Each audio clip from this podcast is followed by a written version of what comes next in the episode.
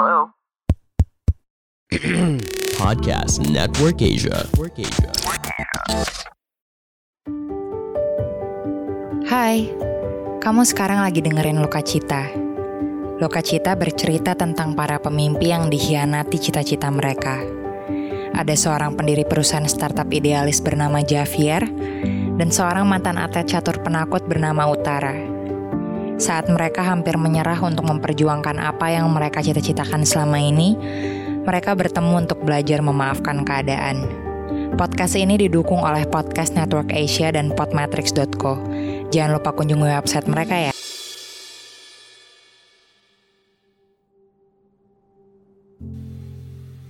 Apa sekarang sudah waktunya gue keluar dari zona Sicilian Defense? Apa memang sudah seharusnya gue sekarang berhenti bertahan dan mulai menyerang seperti teori Murphy?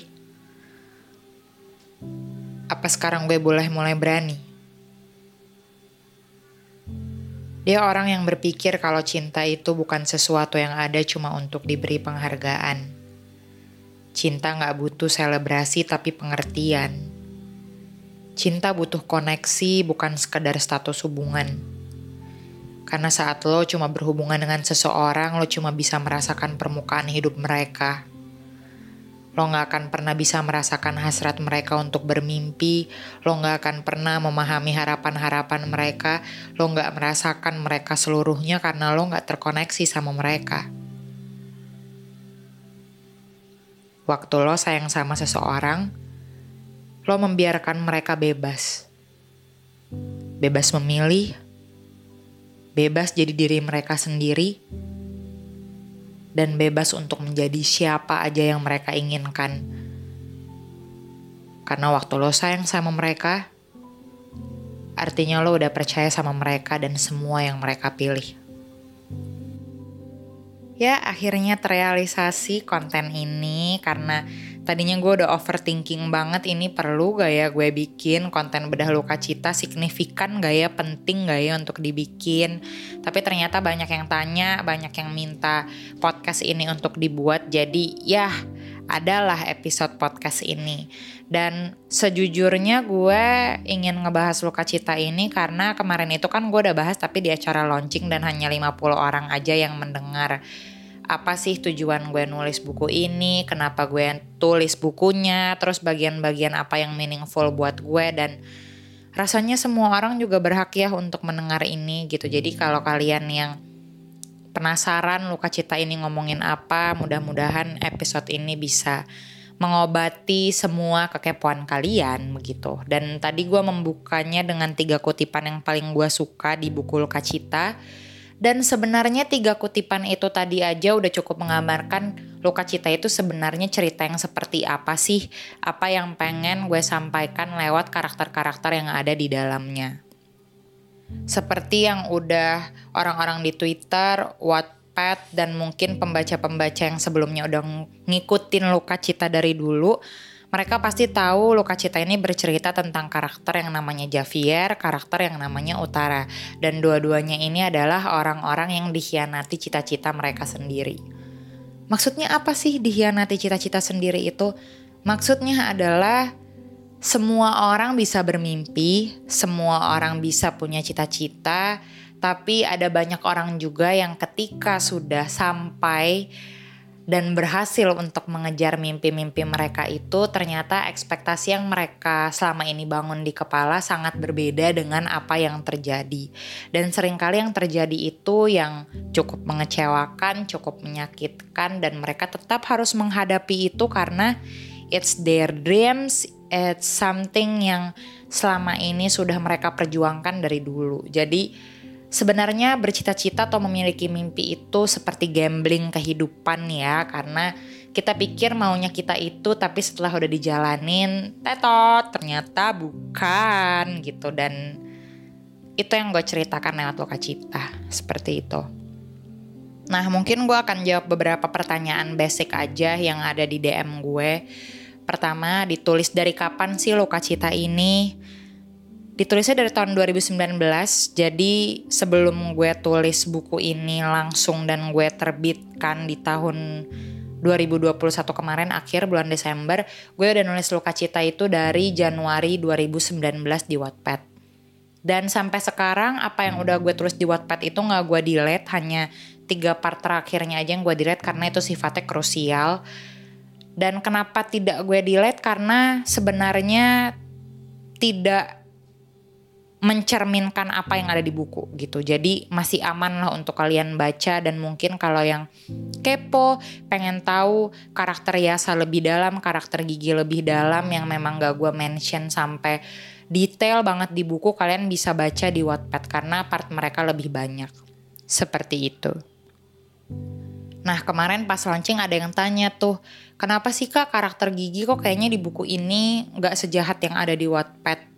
Sebenarnya karakter Gigi itu ya begitu-begitu aja sih, dan gue gak pernah mengkategorikan dia jahat atau baik atau gimana, karena gue selalu membahas satu karakter gue tuh dari dua sisi ya. Jadi ada dari sisi yang memang orang lain lihat, ada dari sisi yang hanya diri dia sendiri yang nyimpan, dan gue cukup menjelaskan itu seringkas-ringkasnya di buku karena fokus di buku Luka Cita ini lebih ke Javier yang paling utama, dan yang kedua adalah Utara.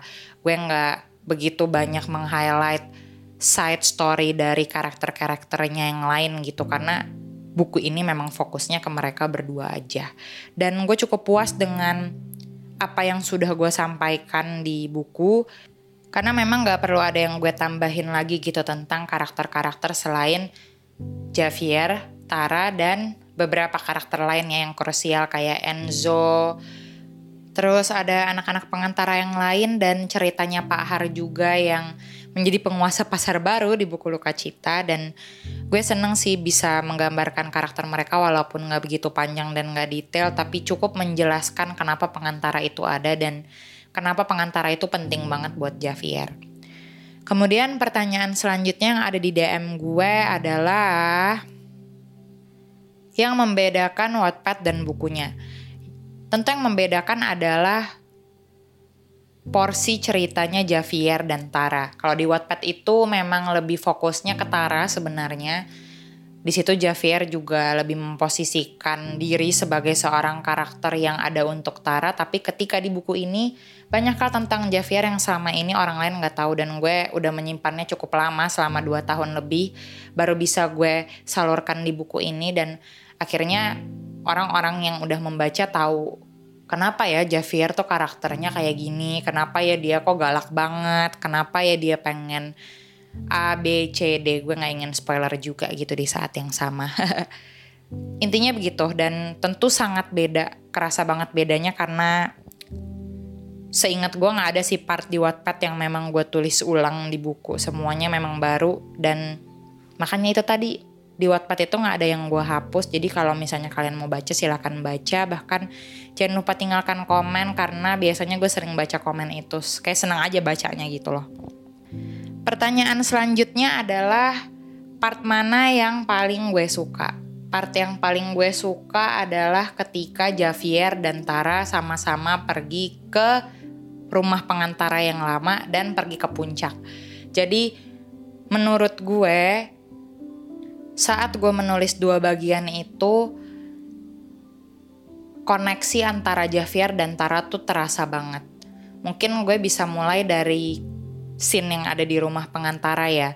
Di situ karakter Javier mencoba menjelaskan the real meaning of self-love. Karena sekarang pasti banyak banget orang-orang yang tahu, orang-orang mulai menerapkan juga self-love untuk diri mereka sendiri. Tapi apa sih sebenarnya self-love itu? Kenapa sekarang banyak orang yang menggunakan kata self-love, sampai unfortunately ada juga yang abuse kata self-love itu sendiri untuk menunjukkan sisi egoistiknya mereka dan lain sebagainya. Itu semua dijelaskan oleh karakter Javier di part ini. Dan bagaimana juga dia membangun pengantara, apa yang begitu menjadi keyakinan dia, kenapa dia harus nyerah gitu.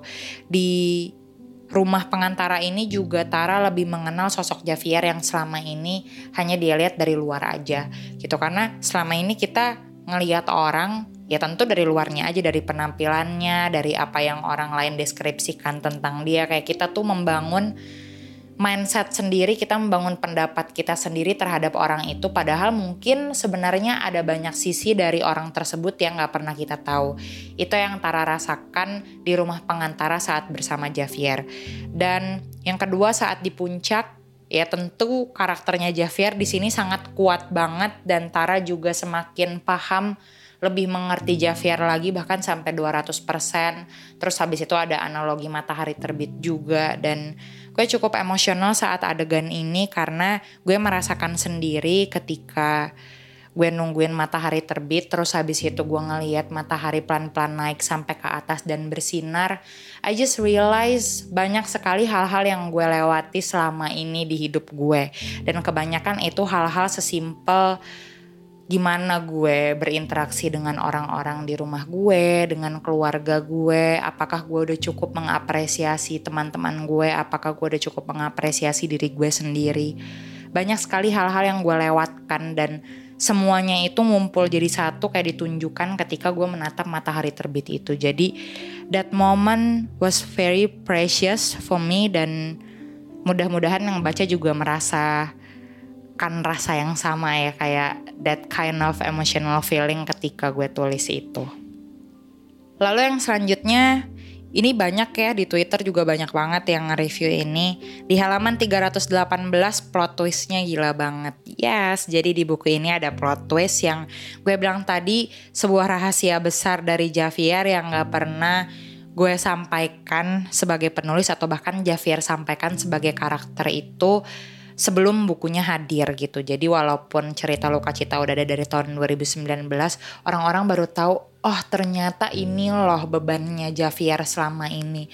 Karakternya Javier tuh ternyata begini loh masalahnya.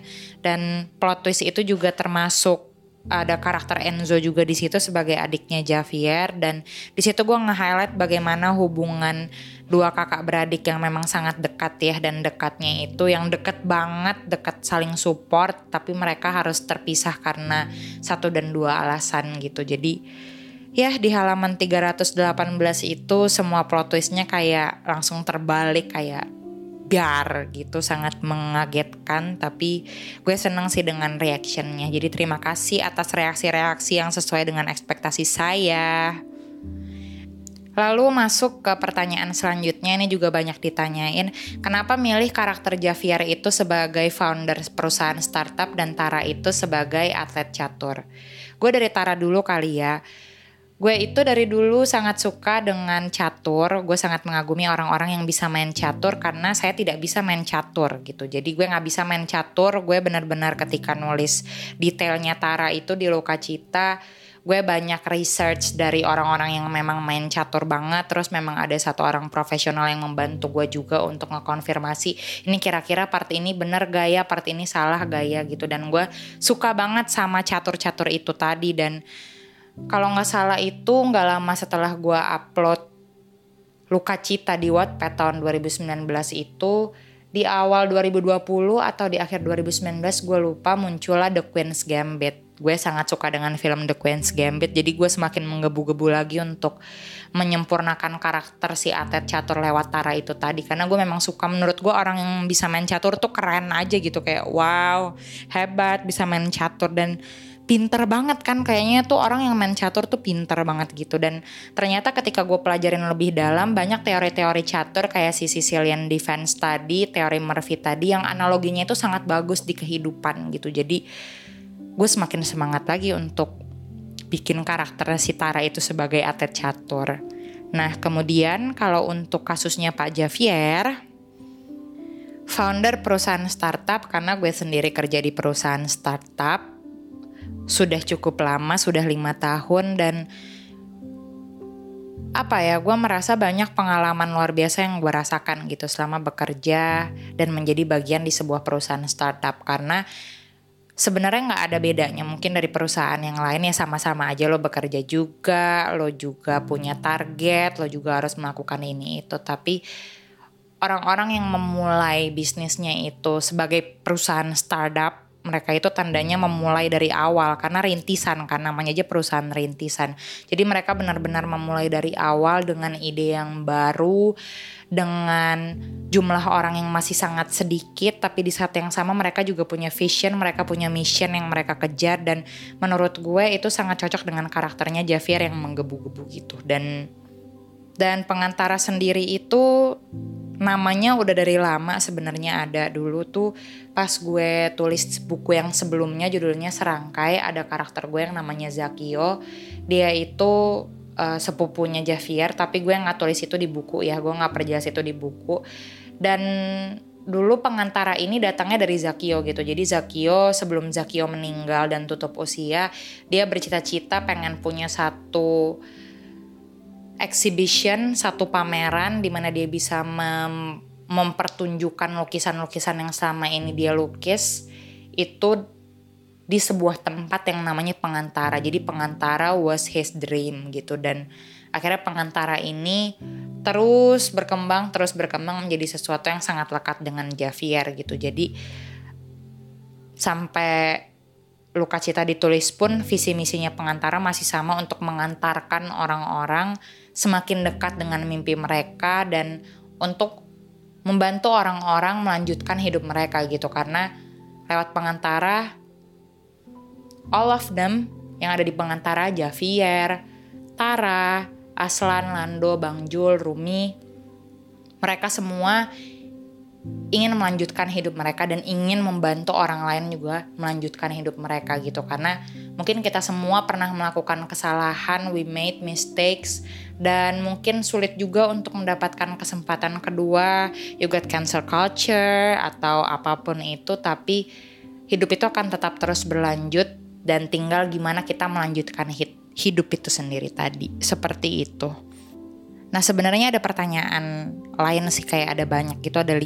Cuman kayaknya kalau gue bahas sekarang semuanya ini bisa setengah jam, bisa 1 jam gitu. Kayak that's not so me dalam membuat podcast. Jadi kalau misalnya kalian tertarik untuk ada part 2-nya, silahkan DM gue aja di Instagram @ValeriePatkar, atau bisa reach gue kemanapun dan bilang, Kak minta part 2-nya dong di podcast gitu. Dan semoga bedah Luka Cita ini cukup menjawab kekepoan kalian ya selama ini tentang Luka Cita dan karakter-karakter yang ada di dalamnya. Thank you for the support dan semoga kalian suka sama bukunya. Jangan lupa bahagia hari ini.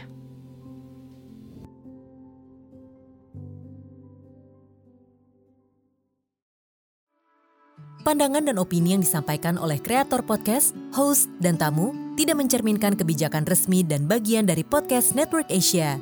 Setiap konten yang disampaikan mereka di dalam podcast adalah opini mereka sendiri dan tidak bermaksud untuk merugikan agama, grup etnik, perkumpulan, organisasi, perusahaan, perorangan, atau siapapun dan apapun.